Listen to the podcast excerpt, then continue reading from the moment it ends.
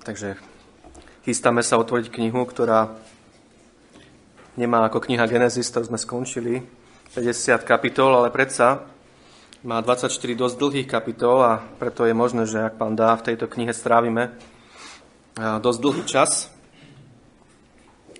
A samotný charakter tejto knihy je úžasný. Je to evanílium, je to inými slovami opis príchodu, života, služby, smrti, zmrtvých stania a na nebu vstúpenia toho, ktorého sme v knihe Genesis videli z obrovskej diálky. V zasľúbeniach a prorockých predobrazoch.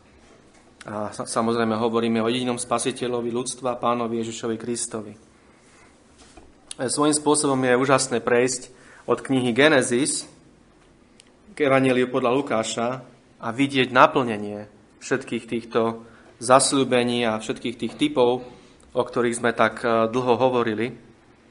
A keď prichádzame do, takéhoto, do takejto knihy, ktorá je evaneliom, teda záznamom o živote a službe pána Ježiša, tak je úplne pochopiteľné, že, pochopiteľné, že máme túžbu ísť hneď k nemu, hneď k tej téme úžasnej, k spasiteľovi a k tej najkrajšej osobe v dejinách ľudstva. A ostatné evanelia to aj robia, ako viete. Matúš začína nádhernou genealógiou pána Ježiša Krista pre svojich židovských čitateľov špecificky. Marek tiež ide priamo k Jánovi Krstiteľovi a potom hneď ku Kristovi. Ján, ako viete, začína zda najmocnejším predstavením Krista, aké bolo kedy napísané. Na počiatku bolo slovo a to slovo bolo u Boha a to slovo bol Boh. Lekár a historik Lukáš však volí trošku inú metódu a preto tu máme túto úvodnú pasáž, na ktorú sa dnes pozrieme, tento prolog. Ale pamätajme na to, že aj keď e, to môže vyzerať trošku tak v porovnaní s tými ostatnými úvodmi v evaneliách trošku menej záživne, aj toto je Božie väčšie slovo a že aj z takejto pásaže k nám môže prísť mnoho, mnoho svetla. Takže poďme sa pozrieť teraz na samotného písateľa tejto knihy, tohto textu. Ako vieme, autorom je Duch Svetý, no písateľ, ktorého si použil, nám tu niečo hovorí o sebe a o metóde, ktorú zvolil. Takže poďme sa teraz pozrieť na to, čo nám Biblia o ňom hovorí. A to je poprvé, čo nám Biblia hovorí o písateľovi tohto evanília je, že ide o anonymného písateľa. V tejto knihe nie je ani raz písateľ tohto textu menovaný. A toto platí o všetkých evaneliách. Ani jedno nezačína ako Pavlové listy napríklad, kde Apoštol hneď sa predstavuje a hneď hovorí, kto je autorom danej epištoly, daného listu a ku komu je tento list určený, kde sa títo ľudia nachádzajú a dokonca v tomto liste často je napísané aj to, kde sa sám Pavol nachádza a niekedy dokonca aj ten, je tam uvedený, kto tento list donesie do tohto daného zboru alebo na to miesto. Toto tu nemáme, a, ale Biblia predsa nám o písateľovi tejto knihy hovorí nejaké veci a na tieto veci sa musíme pozrieť, aby sme vedeli viacej o ňom. A prišli k poznaniu toho, že naozaj je autorom alebo písateľom tejto knihy Lukáš. Biblia nám totiž hovorí o písateľovi tejto knihy aj to, že napísal knihu skutkov, skutkov apoštolov. A vieme to mm, na jednej strane na základe porovnania štýlu a jazyka oboch týchto kníh, ale vieme to aj na základe práve tohto úvodu, ktorý máme pred sebou. Písateľ tejto knihy venuje túto knihu mužovi, ktorý sa volá Teofilos, alebo Teofilus, a ktorého vidíme vo verši 3 spomenutého a, a opísaného ako výborný Teofilos, čo je, čo je grécky zvrat, ktorý sa používa aj na iných miestach v Novej zmluve, keď Pavol oslovuje Festa alebo Felixa, hovorí výborný Festus, alebo Feste, ako brat Roháček uvádza. A toto výborný znamená, uh, slovo označuje niekoho vý, vý, významného, významnejšieho, významné, s významným postavením ale viac, viac o Teofilovi nevieme, ale každopádne uh, dôležité je to, že kniha skutkov má tiež podobný prolog aj keď nie je taký, no, aj, aj keď je kratší ako tento, ktorý máme pred sebou. A môžeme sa teraz na chvíľku do knihy skutkov pozrieť, do verša 1. A tu čítame nasledovné slova. Prvú knihu som napísal Teofile o všetkom, čo započal Ježiš činiť a učiť až do toho dňa, ktorého bol vzatý hore do neba. Takže vidíme tu, že tento písateľ tu opäť spomína Teofila a odkazuje na knihu o tom, čo Ježiš započal činiť a učiť, ktorú predtým napísal. A tak keď si spočítame 2 a 2, tak môžeme prísť k jednoznačnému výsledku, že ide o toho istého písateľa. Takže môžeme povedať jedno, že tento písateľ nám zanechal dva zväzky. Jeden o udalostiach pred smrtvých staním a na nebu staním Krista, čo je naše evanílium, ktoré dnes otvárame, a druhý o udalostiach po zmrtvých staní a na nebo vstúpení Krista, čo je kniha skutkov. A toto z tohto písateľa robí v podstate autora alebo písateľa najväčšej časti Novej zmluvy. Pretože ide o najväčší text, alebo najrozsiahlejší text. Títo dva zväzky, Evangelium podľa Lukáša a skutky apoštolov, predstavujú najväčšiu časť Novej zmluvy. Inak by to bolo iba v prípade, ak by bol apoštol Pavol autorom listu Židom. V tom prípade by bol Pavol, ten, ktorý napísal viac ale väčšina komentátorov nepovažuje Pavla za autora tohto listu. Takže po druhé, písateľ nášho Evanielia je aj písateľ knihy skutkov. Takže poprvé sme hovorili, že nie je menovaný v tejto knihe a po druhé, ale vieme, že napísal knihu skutkov. A ďalšiu vec, ktorú o ňom vieme, po tretie, je, že ide o človeka, ktorý bol v úzkom kontakte s apoštolom Pavlom knihe skutkov sa nachádzajú pasáže, kde text prechádza z tretej osoby množného čísla, oni niečo robili, k prvej osobe množného čísla, teda my sme robili to a to, my sme išli tam a tam. Je to napríklad skutky 16. kapitola, 20., 21., 27. a aj posledná 28. kapitola knihy skutkov je v tejto osobe písaná. A to znamená, že písateľ skutkov opisuje to, čo urobil Pavol a jeho spoločníci, no potom opisuje udalosti, na ktorých sa s Pavlom sám osobne zúčastnil, napríklad na ceste loďou do Ríma. A tak písateľ nášho Evanília a knihy skutkov je teda človek, ktorý mal blízky kontakt s apoštolom Pavlom. Toto môžeme z písma jednoznačne o ňom povedať. A na základe týchto úvah a porovnaní písma s písmom prichádzame k záveru, že Lukáš milovaný lekár, ako ho volá Pavol, je tým človekom, ktorý napísal Evangelium, ktoré otvárame. A môžeme sa na niektoré písma, na niektoré písma pozrieť, alebo miesta v písme, ktoré nám toto podporujú. Takže môžeme napríklad prejsť do listu Kolosenským, do 4. kapitoly. Ak máte písmo, tak môžete prejsť so mnou.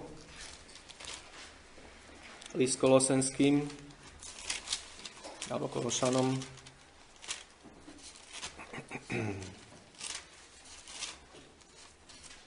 4. kapitola a verš 14. A tu je napísané, Pavol píše, pozdravuje vás Lukáš, lekár milovaný a Démas. A e, Pavol tu označuje Lukáša za lekára a štýl tohto evanelia, ktoré otvárame, potvrdzuje, že išlo naozaj o vzdelaného muža, a list Kolosenským bol napísaný počas Pavlovho prvého rímskeho uväznenia, kde Pavla sprevádzal práve Lukáš. Čiže to sedí. A ďalej tu vidíme e, niečo ďalšie o Lukášovi, ďalšiu informáciu, práve v tomto liste Kolosenským, pretože Pavol tu hovorí e, pár veršov predtým, vo veršoch 10 a 11, Pozdravuje vás Aristarchus, môj spoluzajatec a Marek, sestrenec Barnabášov, o ktorom ste dostali príkazy, keby prišiel k nám, príjmite ho, a Jezus, zvaný Justus, ktorí sú z obriezky. To sú jediní spolupracovníci v kráľovstve Božom, ktorí boli a sú na potešenie. Prečo je toto dôležité? Je to dôležité preto, pretože Pavol tu spomína svojich židovských spolupracovníkov z obriezky A potom spomína ďalej Lukáša.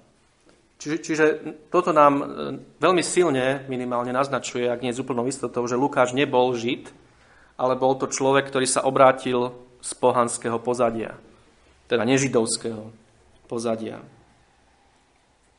A vo, Filip, e, vo liste Filemonovi v 24. verši čítame ten istý podobný alebo podobný obr- e, pozdrav ako v liste Kolosenským, nebudem to čítať, ale je to presne ten istý čas, Pavlovo rímske uväznenie prvé a tá istá forma pozdravu, čiže Filemonovi 24. A potom môžeme prejsť do druhého listu Timoteovi, do 4. kapitoly a do verša 11, kde opäť Pavol píše Lukáš je samotný so mnou. Marka pojmi a doved so sebou, lebo mi je veľmi užitočný k službe.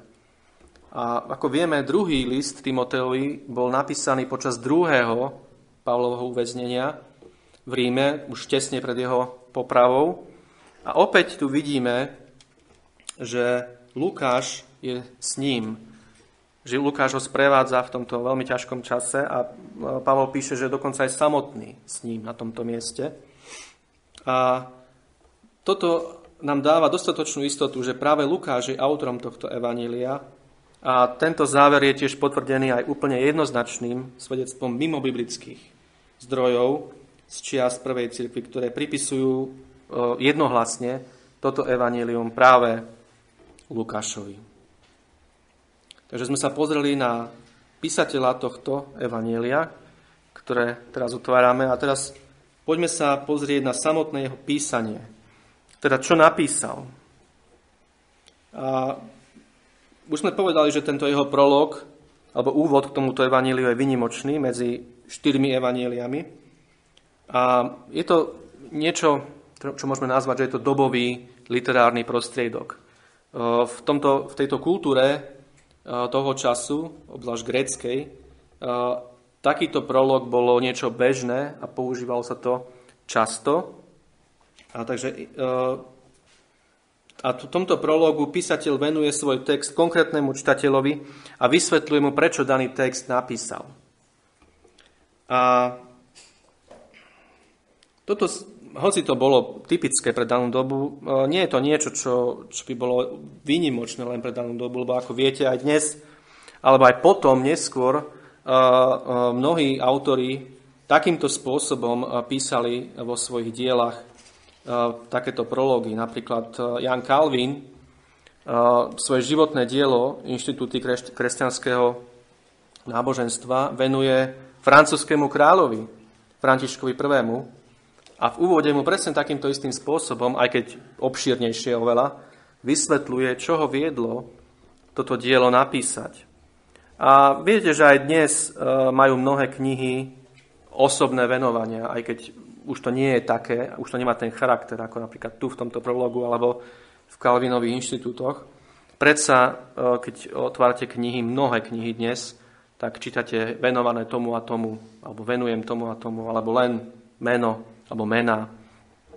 Takže nie je to niečo, čo by bolo úplne špecifické len pre danú dobu. Ale pre danú dobu to bolo veľmi, veľmi špecifické, tento, takýto, takýto druh prologu. Janovo evanilium tiež začína prologom, ale tento prolog je teologický.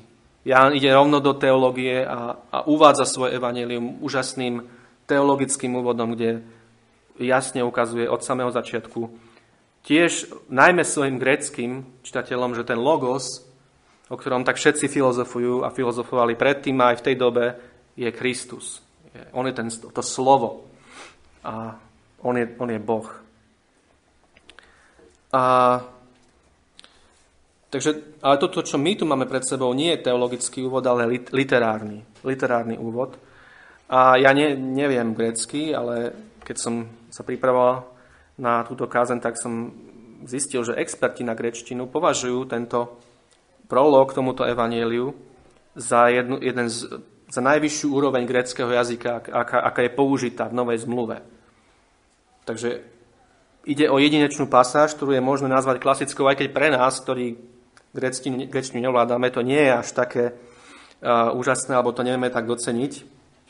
Ale som si istý, že budeme vedieť doceniť to, čo je v tomto úvode napísané, tak ako nám to brat Roháček preložil. Pretože tento prolog nám hovorí veľmi dôležité veci. A, a poprvé nám hovorí to, že čo je Lukášovou úlohou alebo cieľom. A čítame to najmä vo verši 1, ale aj vo verši, vo verši 3. Keď sa pozrieme.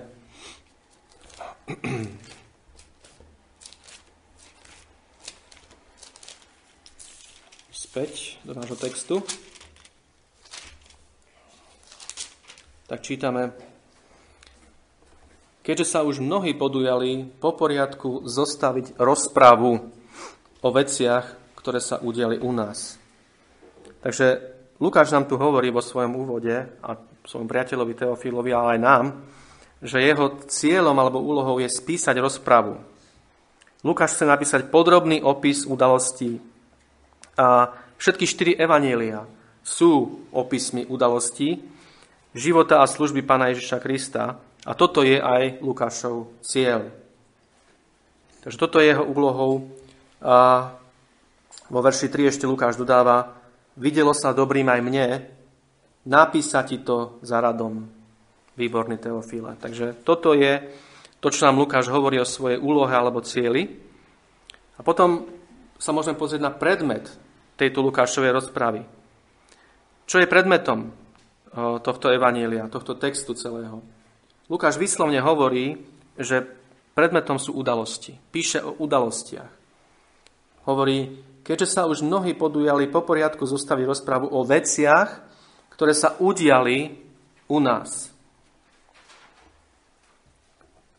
Keď Peter kázal v dome Kornélia v skutkoch 10, hovoril o Ježišovi, ako prešiel zem, dobre činiac a uzdravujúc všetkých, a ako bol nakoniec povesený na drevo. A toto sú práve tie veci, ktoré sa udiali a o ktorých Lukáš píše a ktoré takýmto spôsobom uvádza v týchto veršoch. Dobré skutky pána, jeho uzdravenia chorých, jeho skriesenia mŕtvych a obzvlášť jeho dielo vykúpenia, keď bol povesený na drevo kríža a potom vstal z mŕtvych. Toto sú tie veci, ktoré sa udiali u nás, píše Lukáš. A hoci on sám ich nevidel, vierou ich prijal a pripája sa takú spoločenstvu tých, ktorí ich videli a, tých, ktorí následne uverili. A dôležité je ďalšia vec, že nepíše len o hociakých udalostiach, ale o tom, čo sám Lukáš považuje za Božie dielo. Toto slovo udiali je totiž najlepšie preložené ako naplnili alebo iné čítanie tohto textu by mohlo byť veri, veci, ktorým sa u nás s úplnou istotou verí ako tým, ktoré sú naplnením toho, čo sa malo udiať. Grečtina je ako hebrečina veľmi taký hlboký jazyk, kde, kde je možné pár slovami vyjadriť veci, ktoré my musíme oveľa komplikovanejšie a podrobnejšie prekladať, aby sme ich pochopili v tej hĺbke, v akej nám boli dané. Takže toto je, toto je ten hĺbší význam toho, čo tu Lukáš píše. A toto práve, tento, toto udialo sa, toto slovo opisuje udalosti, ktoré sa udiali nielen ako nejaké historické náhody, ale ako naplnenie Božieho odvekého plánu. A toto je vidieť na mnohých miestach v Evangeliách, kde, ako viete, sa píše často, toto sa stalo, aby sa naplnilo písmo. Veľmi často. Práve toto, tieto slova sú v Evangeliách prítomné. A Lukáš nám hovorí, že práve takto vidí všetko, čo Ježiš urobil. Ako naplnenie Božieho plánu a jeho prorockého slova v starej zmluve. A takto aj my musíme rozumieť všetkému, čo sa stalo v živote pána Ježiša.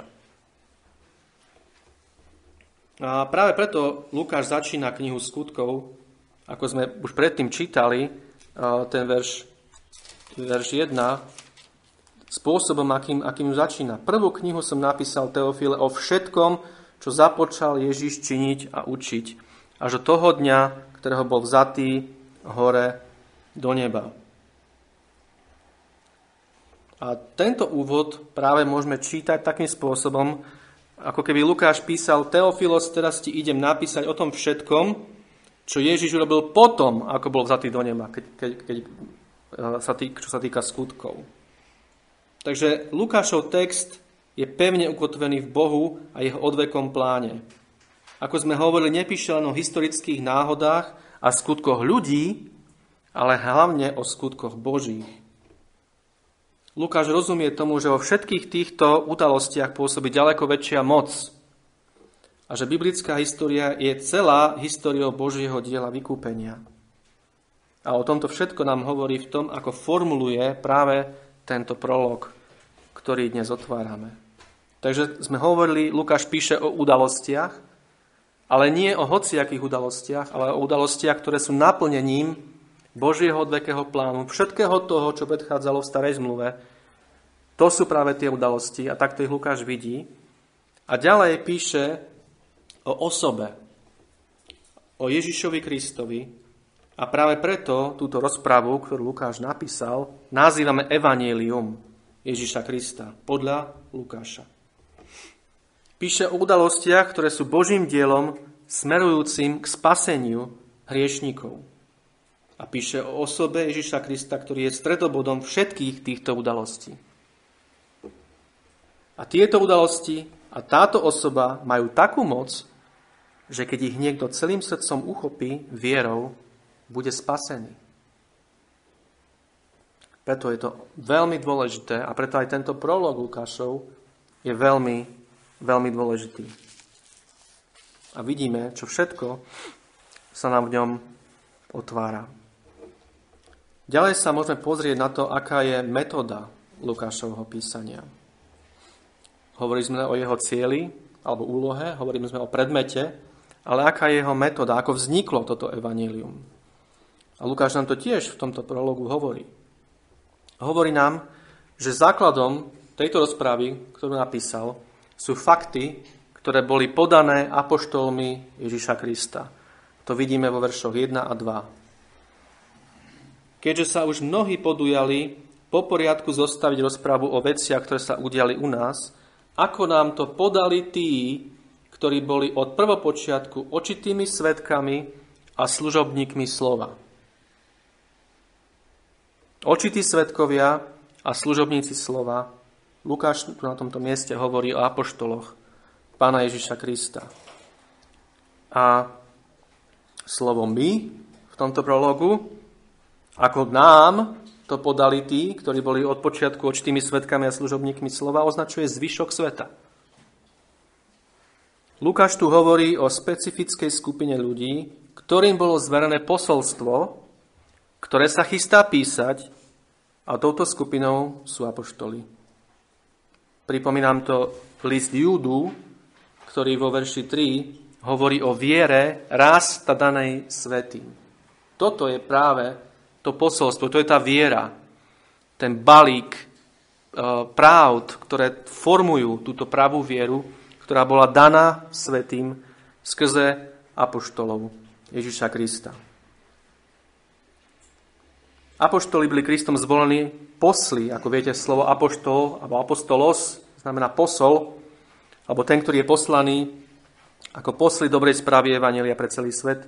A tu začína Lukáš. V pravde posolstva očitých svetkov a služobníkov slova, špeciálne na to vyvolených Bohom. A toto označenie patrí jednej skupine, nie dvom lebo čítame tu o očitých svetkoch a služobníkoch slova. Ale Lukáš označuje týmto e, jednu skupinu, alebo v pôvodine je tu jeden jediný člen, určitý člen, a potom sú tu dve podstatné mená spojené s spojkou A. Čiže ten člen nám hovorí, že toto, tento výraz celý označuje jednu skupinu. Takže očití svetkovia a služobníci slova je jedna skupina a touto skupinou sú apoštoli Ježiša Krista. Prečo je to také dôležité? Je to dôležité preto, lebo uh, Môžeme sa pozrieť opäť do knihy Skutkov, do prvej kapitoly a do veršov 21 a 22, kde nastáva situácia, kedy, ako vieme, Judáš zradil pána Ježiša a potom spáchal samovraždu a jeho miesto muselo byť nahradené, aby tá dvanástka bola doplnená e, niekým iným. A práve to sa tu rieši v týchto veršoch. Je tu napísané, musí teda jeden z týchto mužov, ktorí sa s nami schádzali po celý čas, v ktorom Pán Ježiš vchádzal a vychádzal, žil a obcoval medzi nami, počnúť od krstu, od krstu Jánovho až do dňa, v ktorom bol zatý od nás hore do neba, byť s nami svetkom jeho zmrtvých stania. Takže toto boli kritéria na toho muža, ktorý mal byť vybratý a ako viete, potom bol vybratý Matej, aby zastal miesto Judáša. Takže očitý svedok plus služba slova označuje apoštola a je to veľmi dôležité, pretože na apoštoloch a prorokoch je, ako viete, postavená celá církev, pričom Pán Ježiš je uholným kameňom. Takže aj v skutkoch 6 sa spomína, kde apoštoli hovorili, že, nebudú, že nie, nie je dobré, aby obsluhovali stoly, ale že sa budú venovať modlitbe a službe slova, slovu. Takže veľmi dôležité, očité svedectvo a služba slova. A, takže na tomto stavia Lukáš svoj evanelium, na týchto faktoch podaných apoštolmi Ježiša Krista. Potom Lukáš stavia na rozprávach iných ľudí, to, čo bolo podané apoštolmi, bolo do písomnej podoby spracované ďalšími, opäť verš 1 v našom prologu. Keďže sa už mnohí podujali po poriadku zostaviť rozpravu o veciach, ktoré sa udiali u nás. Lukáš tu môže mať pravdepodobne na mysli Marka, ktorý písal chronologicky pred, pred ním. A keď, sa, keď tento text čítame znova a znova, tak sa nám môže po chvíľke zdať, ako keby Lukáš tu hovoril, že hm, on ide niečo opraviť. Lebo píše tu, keďže sa už mnohí podujali po poriadku zostaviť rozprávu o veciach, ktoré sa udiali u nás, videlo sa dobrým aj mne, ktorý som odohra všetko dôkladne sledoval, napísať to za radom, výborný Teofil, ako keby tí, ktorí boli pred Lukášom, sa len podujali na niečo, čo sa im ale úplne nepodarilo. A preto Lukáš ide urobiť nápravu.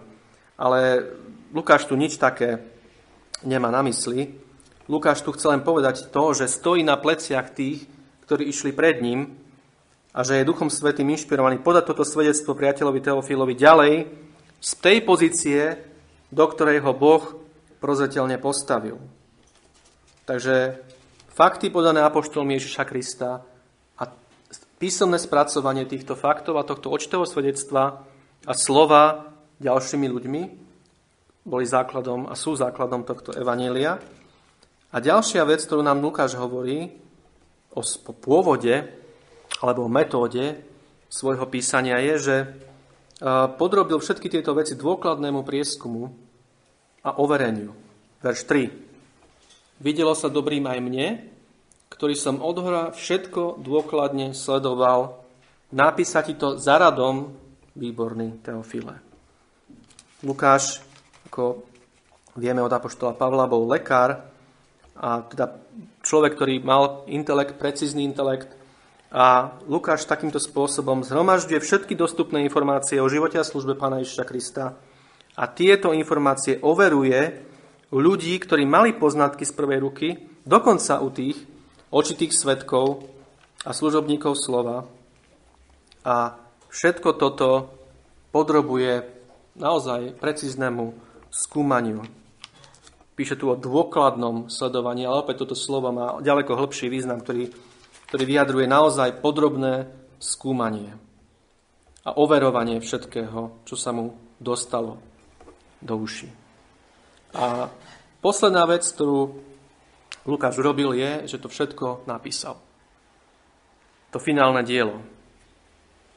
A keď čítame tento prolog, tak vidíme, že Lukáš svoje dielo označuje následovnými slovami. Považuje svoje dielo za súhrné, samozrejme. Píše síce všetko, ale toto slovo všetko určite neoznačuje vo verši 3, ktoré vidíme. Všetko dôkladne sledoval.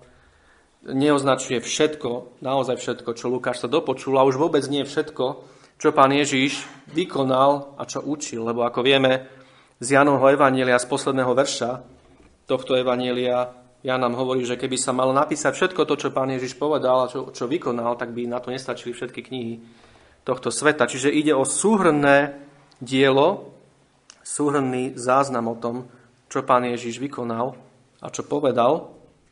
Potom ide o usporiadané dielo, Lukáš hovorí.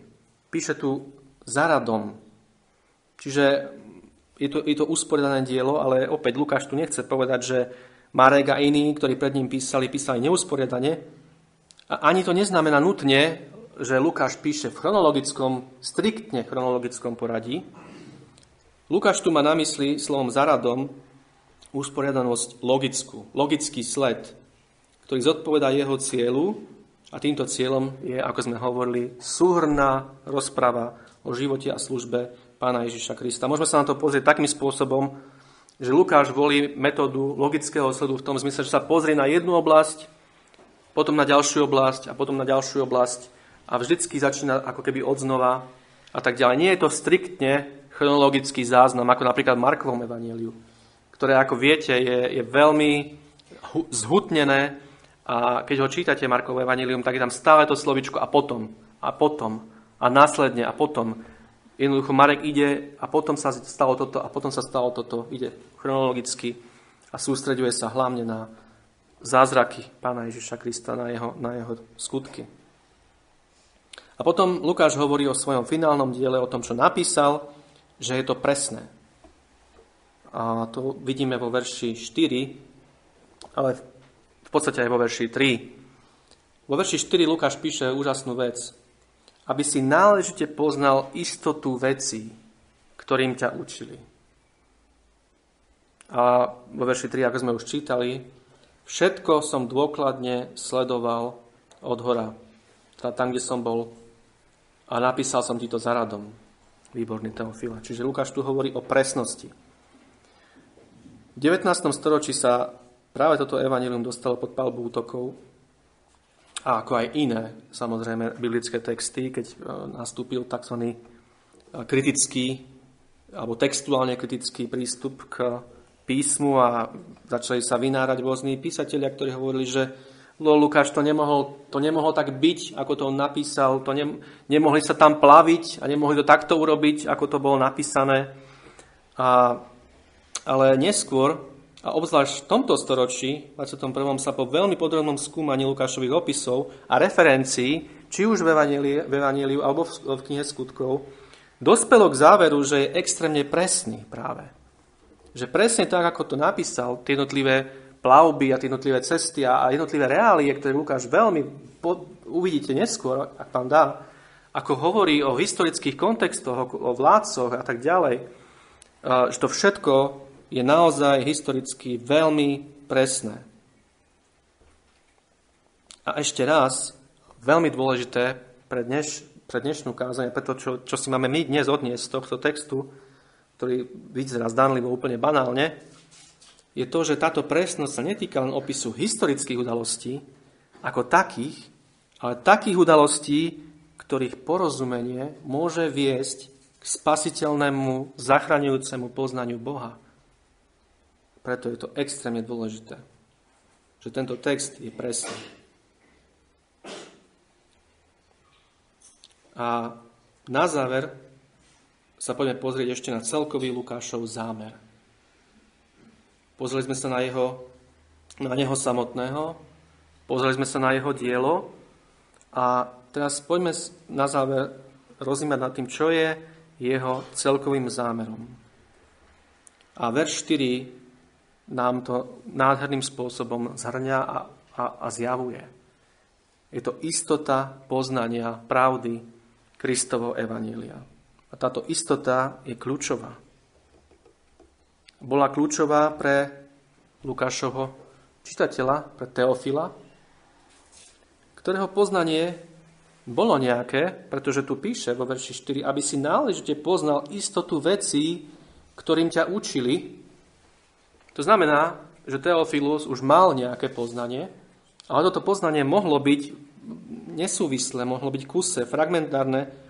A tak sa Lukáš podujíma pomôcť mu hľadať ďalej. Teofilus možno ešte stále nebol obrátený. A Lukáš, pretože ako viete, poznať niečo, vedieť o niečom, byť učený niečo, neznamená nutne to, že to človek prijal to, čo, to, čo, to, čo bol učený. Mohol byť zasiahnutý veľmi, mohol e, sa zastaviť pod týmto učením a pod týmito informáciami, ktoré sa k nemu dostávali, ale poznanie ne, nestačí. Ak človek nepríjme toto poznanie a nespoláhne sa na toto poznanie, na tieto veci, na tieto fakty, na všetky tieto veci, o ktorých sme hovorili, a neuverí v Pána Ježiša Krista celým srdcom, tak je mu to na nič. Je mu to ešte na, na väčšie odsudenie, ako hovorí písmo.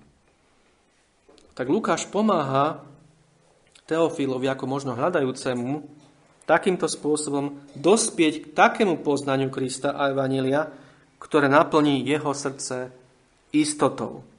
Tou zachraňujúcou, spasiteľnou istotou, kedy človek už vie, na základe svedectva Svetého Ducha, ktorý je v jeho srdci, ako písmo hovorí, Duch Svetý svedčí a dáva túto istotu, ten pokoj, ktorý prevyšuje každý rozum a ktorý môže len Pán Ježiš Kristus dať, keď niekoho zachráni. Túto istotu a o túto istotu Lukášovi ide a tu chce, aby mal Teofilus vo svojom srdci. A táto istota je kľúčová aj pre nás. Preto je to veľmi dôležité, tento text, dnes aj pre nás. Aby sme i my náležite poznali istotu vecí, ktorým sme aj my boli učení.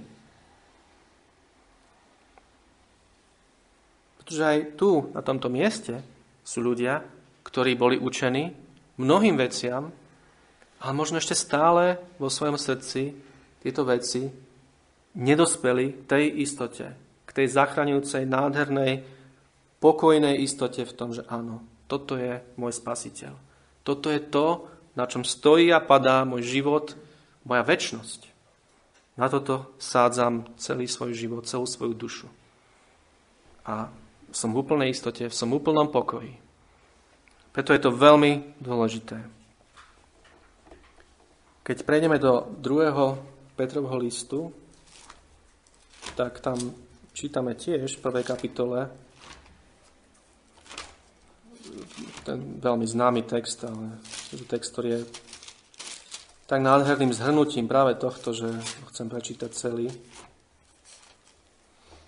Je to 2. Petrov 1. kapitola, verše 16 až 21, kde Peter píše Lebo sme nešli za chytrácky vymyslenými bajkami, keď sme vám oznámili moc a príchod nášho pána Ježiša Krista, ale ako takí, ktorí sme boli očitými svetkami Vidíte? Jeho majestátu. Lebo dostanúc od Boha Otca čest a slávu, keď zniesla sa na neho velebná sláva s takým hlasom, toto je ten môj milovaný syn, v ktorom sa mi zalúbilo, ten hlas, ktorý sa zniesol z neba, sme my počuli, keď sme s ním boli na tom svetom vrchu. Aj máme pevnejšie slovo prorocké a dobre robíte, že máte naň obrátený svoj pozor, ako na sviecu, svietiacu na šerom mieste, dokiaľ by sa nerozvidnel deň a nevzýšla denica vo vašich srdciach. To je tá istota. Vediac najprv to, že niektoré proroctvo písma nedeje sa z vlastného rozlúštenia budúcnosti, lebo nikdy nebolo proroctvo vynesené vôľou človeka, ale svetým duchom sú znesení, hovorili svetí Boží ľudia je úžasný text, ktorý hovorí, ktorý je sú, opäť takým súhrným textom a takou apológiou Biblie ako Božieho slova. Proroc, isté prorocké slovo, ktoré nebolo vynesené vôľou ľudí. Kresťanstvo nie je náboženstvo, nie je to vymysel ľudí. Nie je to babylonská väža ani nejaká kainovská snaha o vybudovanie nejakého filozofického systému, ktorý by nás dostal do neba. Kresťanstvo nie je o tom, o čom sú všetky ostatné náboženstvá, viac alebo menej. Musíš zažiť nejakú duchovnú skúsenosť, robiť viac dobrého ako zlého počas svojho života a dúfať v to najlepšie, keď zomrieš. Aká je v tomto istota? Nulová. Úplne nulová. Kresťanstvo prichádza z hora, nie z dola. Je o Bohu vstupujúcom do histórie tohto sveta s odvekým plánom vykúpenia a zasľúbením ním určeného vykupiteľa, ktorého prvý príchod bol prorokovaný mnohými spôsobmi v starej zmluve a ktorého život, smrť, zmrtvých stanie a na nebo vstúpenie boli dosvedčené v novej zmluve. A tieto fakty a skutočnosti, toto prorocko-apoštolské svedectvo je základom kresťanstva. A sám Pán Ježiš Kristus, ako sme hovorili, je jeho uholným kameňom. A náležité poznanie istoty týchto vecí, ktoré sa, ako Pavol hovorí, neudiali niekde v kúte, ale v Galilei a Judsku prvého storočia v Jeruzaleme, má takú moc, že zachraňuje tých, ktorí veria a zachraňuje dokonale, okamžite, s vnútorným svedectvom istoty spásy. Preto to píše Lukáš. Tento text. Preto, prečo ho písal aj Ján, ktorý povedal, aby sme verili v Krista a aby sme veriac v jeho meno mali väčší život. Amen. Poďme sa spolu modliť. Náš drahý Pane Ježišu Kriste, Pane, ďakujeme Ti za Tvoje slovo. Ďakujeme Ti, Pane, za to, že Tvoje slovo je pevné, že Tvoje slovo prišlo z hora. Že Tvoje slovo, Pane, nie je žiaden vymysel ľudí, ale je to niečo, na čo môžeme postaviť svoje životy. Je to niečo, na čo sa môžeme spolahnúť úplne celé. A je to niečo, na čo keď sa takto spolahneme z Tvojej milosti. Je to niečo, čo nás naplní úžasným pokojom a úžasnou istotou, ktorá nie je nikde inde v tomto svete. Iba tu. V Tvojom zjavení, zjavení Tvojej vôle, zjavení Tvojho Syna, ktorý je tým jediným spasiteľom a tým jediným vykupiteľom. A preto ťa, Pane, prosíme, aby sme všetci tu, ktorí sme na tomto mieste, ale aj všetci tí, ktorí sú s nami na diálku, alebo ktorí kedy budú počuť toto posolstvo. Aby sme mohli všetci spočívať úplne celé na Tvojom zjavení, na Tvojom evanieliu a na Pánovi Ježišovi Kristovi ako našom osobnom spasiteľovi a na jeho diele vykúpenia, ktoré dosiahol a získal na kríži. Amen.